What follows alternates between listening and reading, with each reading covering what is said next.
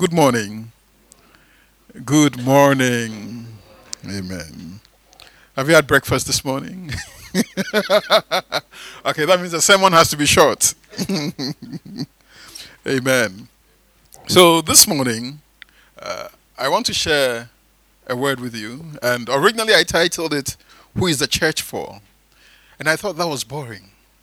And I I thought maybe I should make it Redemption Song. And I thought, ah, people will think about Bob Marley. You know, and if they think about Bob Marley, they will leave thinking about Bob Marley and not about Jesus. You know, but truly, it is God's redemption song. Amen. The, if you step into the book of Genesis, uh, Brother Matthew says I'm, I'm always in Genesis. It's, it's an amazing book. I love it. I think everything else starts from there in Scripture. And if you step into the book of Genesis, uh, there is God creating man, bringing order to chaos, empowering man, and trusting man with, with everything. Basically, he gives man a planet, and we betray him over an apple. And, but still, he keeps on loving us. And then, when Adam and Eve are being driven out of the garden, the Bible says he, he, he clothes them with, with, with animal skin. You know, the first symbol of the shedding of blood, you know, for our sake. And then you take one step further, and then you see the first symbol of the church. In Genesis chapter 10, sorry, Genesis chapter 6, we see the first symbol of, of the church and God redeeming the church. We are the remnants of God, we are the redeemed of God. In Genesis chapter 6, from verse 17 to 21, we read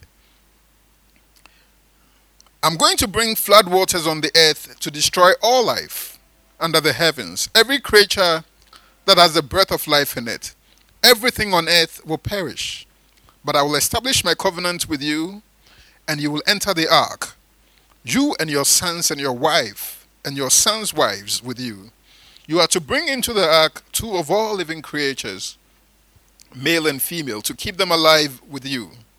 Two of every kind of bird of every kind of animal and of every kind of creature that moves along the ground will come to you to be kept alive.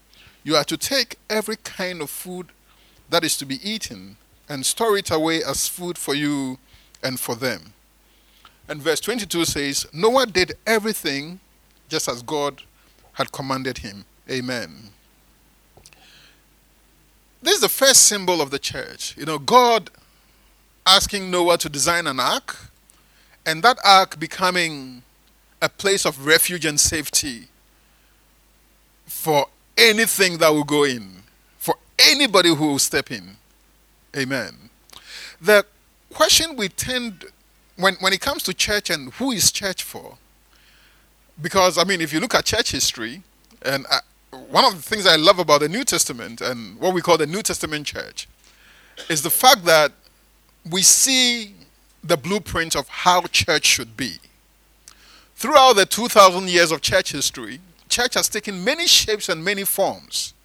And a lot of it, you look at it and you look at scripture and you're like, how did the church end up looking like that? This doesn't look like anything at all in scripture. And we find ourselves in a time when, if you are not careful, you will think church is for decently dressed people, well educated people, uh, rich people. You think church at least is for good people. But that is not the case. When God commanded Noah to build the ark, the truth is that the ark was for anybody who would step in. But before that time, the concept of a flood was strange to humanity. Nobody had ever experienced a flood.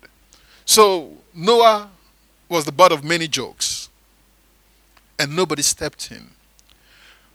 But we see this replicated when we step into the New Testament, into the early church. So Noah builds this ark, and you notice that what is interesting is that God says every kind of animal should be allowed in there, not just the doves, not just the eagles, not just the sheep. The goats are allowed in there, the crocodiles are allowed in there. The alligators are allowed in there. The, as the Ghanaians will say, the hippopotamus it's also allowed in there. I have a good friend, Ghanaian, who was dating an African American girl, and she took him to the zoo. And he saw a hippo for the first time, and he looked at it and said, Hey, look at the hippopotamus. And I was like, Hippo what? in her culture, it is pronounced differently. But we step into Acts chapter 10. And in Acts chapter 10, the apostle Peter had visited, he had gone to a place called Joppa. He was staying with this man called Simon. He was a tanner. And Simon was quite rich. He could host the missionary. So he was hosting Peter. And Peter was hungry. And since he was a guest, he couldn't dash into the kitchen himself. He could only pray that they cook quickly. And he thought, okay, instead of staying here and starving and being worried, I might as well just go to the upper room and pray. So Peter goes up to pray. And then he gets a vision. Peter gets a vision, and then this scroll, you know, a sheet. God opens a sheet. Basically, it's an encyclopedia of animals, you know, something kids love. You have everything in there. And God says, kill and eat. And it's like, what? I'm a Jew. I'm a Jew for God's sake. I don't eat these things. And then God shows him again. He Says, kill and eat. And Peter says, Nana, even the Ghanaians don't eat all these animals. You know, you may have to go to Cameroon. you know, but basically, Peter was offended at the idea that God would suggest that he should kill and these, eat these animals. And God tells him, Don't call unclean what I call clean. Amen.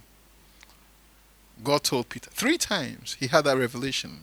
He was in a trance. He said three times God told him, Don't call unclean what I call clean. Amen.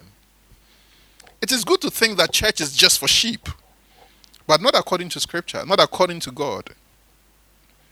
So let's read it so you know that it's actually in the Bible.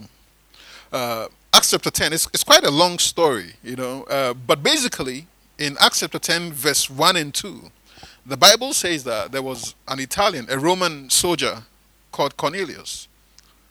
And this man was a devout, God fearing man. And yet he wasn't a Christian yet. Sometimes the language of the Bible is offensive to our sensibilities as Christians. The man is a devout, God fearing man who is not a Christian. You know, but religion teaches us that you can only be devout, God fearing if you are a Christian. So an angel appears to Cornelius and says, God sees your giving to the poor. God sees your passion and your dedication. He knows that you fear him. So he wants to teach you the way of salvation. So send some people to Joppa, ask for the house of Simon the tanner. There's a man there called Simon Peter. Invite him to your house. He will come and show you the way of salvation. Amen. And so God was preparing Simon Peter for this encounter. And that is why he was getting this trance, this vision that was repeated three times. And verse 44 of Acts chapter 10 Peter is in the house of Cornelius. And then it says, while Peter was still speaking these words, the Holy Spirit came on all who heard the message. If it's your own Bible, underline the word all. The circumcised believers, Peter had taken six men with him, all Jews. The Bible says, the circumcised believers who had come with Peter were astonished that the gift of the Holy Spirit had been poured out on even the Gentiles, for they heard them speaking in tongues and praising God. Then Peter said, Surely no one can stand in the way of their being baptized with water. They have received the Holy Spirit just as we have. So he ordered that they be baptized in the name of Jesus Christ. Then they asked Peter to stay with them for a few days we step into Acts chapter 11 and verse 19 we read Now those who had been scattered by the persecution that broke out when Stephen was killed traveled as far as Phoenicia, Cyprus, and Antioch. Antioch is in Syria, spreading the word only among Jews. Remember, the early converts were all Jews. And they thought that, listen, we have been waiting for the Messiah for thousands of years. The Messiah has come. This message is for Jews only. So even during the persecution, when they scattered, they would go into these Gentile nations, but they were only looking for Jews and preaching the gospel to them. And then verse 20 says, Some of them, however, who were men from Cyprus and Cyrene, went to Antioch and began to speak to Greeks also, telling them the good news about the Lord Jesus. And this is what happened when they started telling, sharing the gospel with the Greeks, with the Gentiles. Verse 21 says, The Lord's hand was with them, and a great number of people believed and turned to the Lord. Hallelujah. Amen. Verse 22 News of this, of this, this whole thing about gospel being preached to Gentiles, reached the church in Jerusalem, and they sent Barnabas to Antioch. When he arrived and saw what the grace of God had done, he was glad and encouraged them all to remain true to the Lord with all their hearts. He was a good man, that is Barnabas, full of the Holy Spirit and faith, and a great number of people were brought to the Lord. Then Barnabas went to Tarsus to look for Saul, and when he found him, he brought him to Antioch. So for a whole year, Barnabas and Saul met with the church and taught great numbers of people. The disciples were called Christians first at Antioch. During this time, some prophets came down from Jerusalem to Antioch, one of them named Agabus. Agabus stood up and through the Spirit predicted that a severe famine would spread over the entire Roman world. This happened during the reign of Claudius. 29 the disciples, as each one was able, decided to provide help for the brothers and sisters living in Judea. This they did, sending their gifts to the elders by Barnabas and Saul. Amen. So the first time anybody was ever called a Christian was in Antioch in Syria. Today the church in Syria is uh, pretty much pretty much gone. You know, Syria is where Saul became born again. Syria is where we first got called Christians. Paul got born again on the way to Damascus. And then in Antioch, these people were called Christians. Original, the original translation is the Christ ones. Basically, for the first time in human history, in, in a culture that was very polarized along tribal lines and national lines and, and gender lines and every other line man could invent, in Antioch, they saw this, this group of people, this peculiar group of people, who shouldn't be together by every social standard. Some were rich, some were poor. Uh, they were from different races, different ideologies. But what they all had in common, the common single factor, was Christ. Amen. So they were identified as the Christ ones. Amen. But they were different people and different creatures. Some were antelopes, some were lions, some were zebras, some were cheetahs, some were snakes, some were lizards, some were doves, some were peacocks. But they were all allowed into this ark, and they were called Christians. Amen. In 1834, a woman a disabled woman called Charlotte Elliott. She really loved the Lord. And her brother was a preacher. And the brother was starting a church, a new church. And as passionately as she loved the Lord, she wanted to help in the physical, you know, there were things to be done, you know, decorations to be made. There was so much to be done, and everybody was so passionately involved. But because of her disability, Charlotte Elliott couldn't physically be involved. And out of frustration, this huge sense of uselessness came over her. She felt utterly useless. She loved the Lord, she wants to be useful, but because she was physically disabled, she felt that she was useless. The good thing Charlotte had, though, was that she had a personal encounter with Jesus. Amen. And she knew the word. So, so basically, she did what David did in his moment of frustration. She encouraged herself in the Lord. And out of that frustration, a hymn was born. Amen. And that hymn is a hymn we all know. It says, Just as I am without one plea, but that thy blood was shed for me, and that thou bidst me come to thee, O Lamb of God, I come, I come.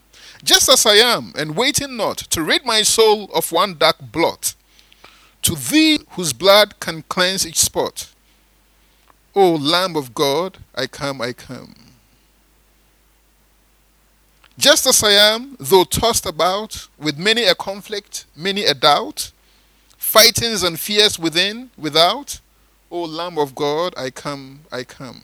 Just as I am, poor, wretched, blind, sight, riches, healing of the mind. Yea, all I need in thee to find. O Lamb of God, I come, I come. Just as I am, thou wilt receive, wilt welcome, pardon, cleanse, relieve. Because thy promise I believe. O Lamb of God, I come, I come. Just as I am, thy love unknown hath broken every barrier down.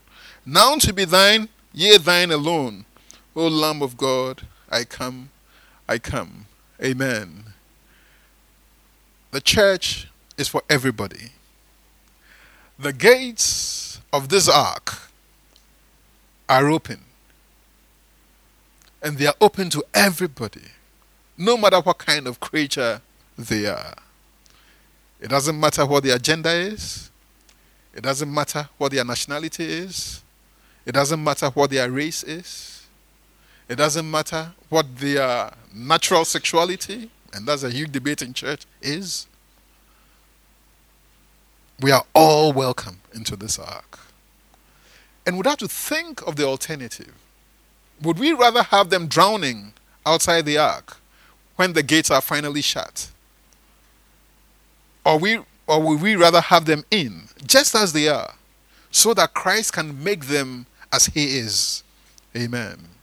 The idea of a church that is open to everyone is not so that we come in and live as we please, but that if the Spirit of God is truly moving in the church, and the leadership of the church is truly committed to the study of the word and to prayer and to proper discipleship and fellowship, everybody who steps in will encounter the true Christ who saves. And in Christ's own way, he will do his work in them. Remember, it is only the Holy Spirit who convicts and convinces the world of sin and of righteousness and of judgment. It is not our responsibility. He hasn't made us his signboards to go out there to preach hate. The least we can do is to keep the doors open. In the 80s, I had a neighbor called Kwame Atta, Victor Kwafu. Later on, he became a police officer. I have never seen him since I was a child. I've never bumped into him anywhere. Probably have and couldn't make him out. But I've never seen him in all these years. At the time, the charismatic movement in Ghana had started, and they used to go to a church in Osu called Grace Outreach Church. And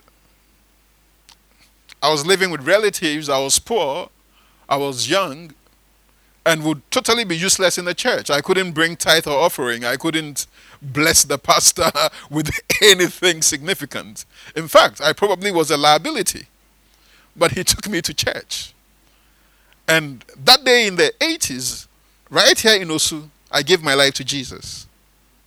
I didn't fully understand what it meant, but I know that when they said, if you want to give your life to Jesus, come forward, I stepped forward.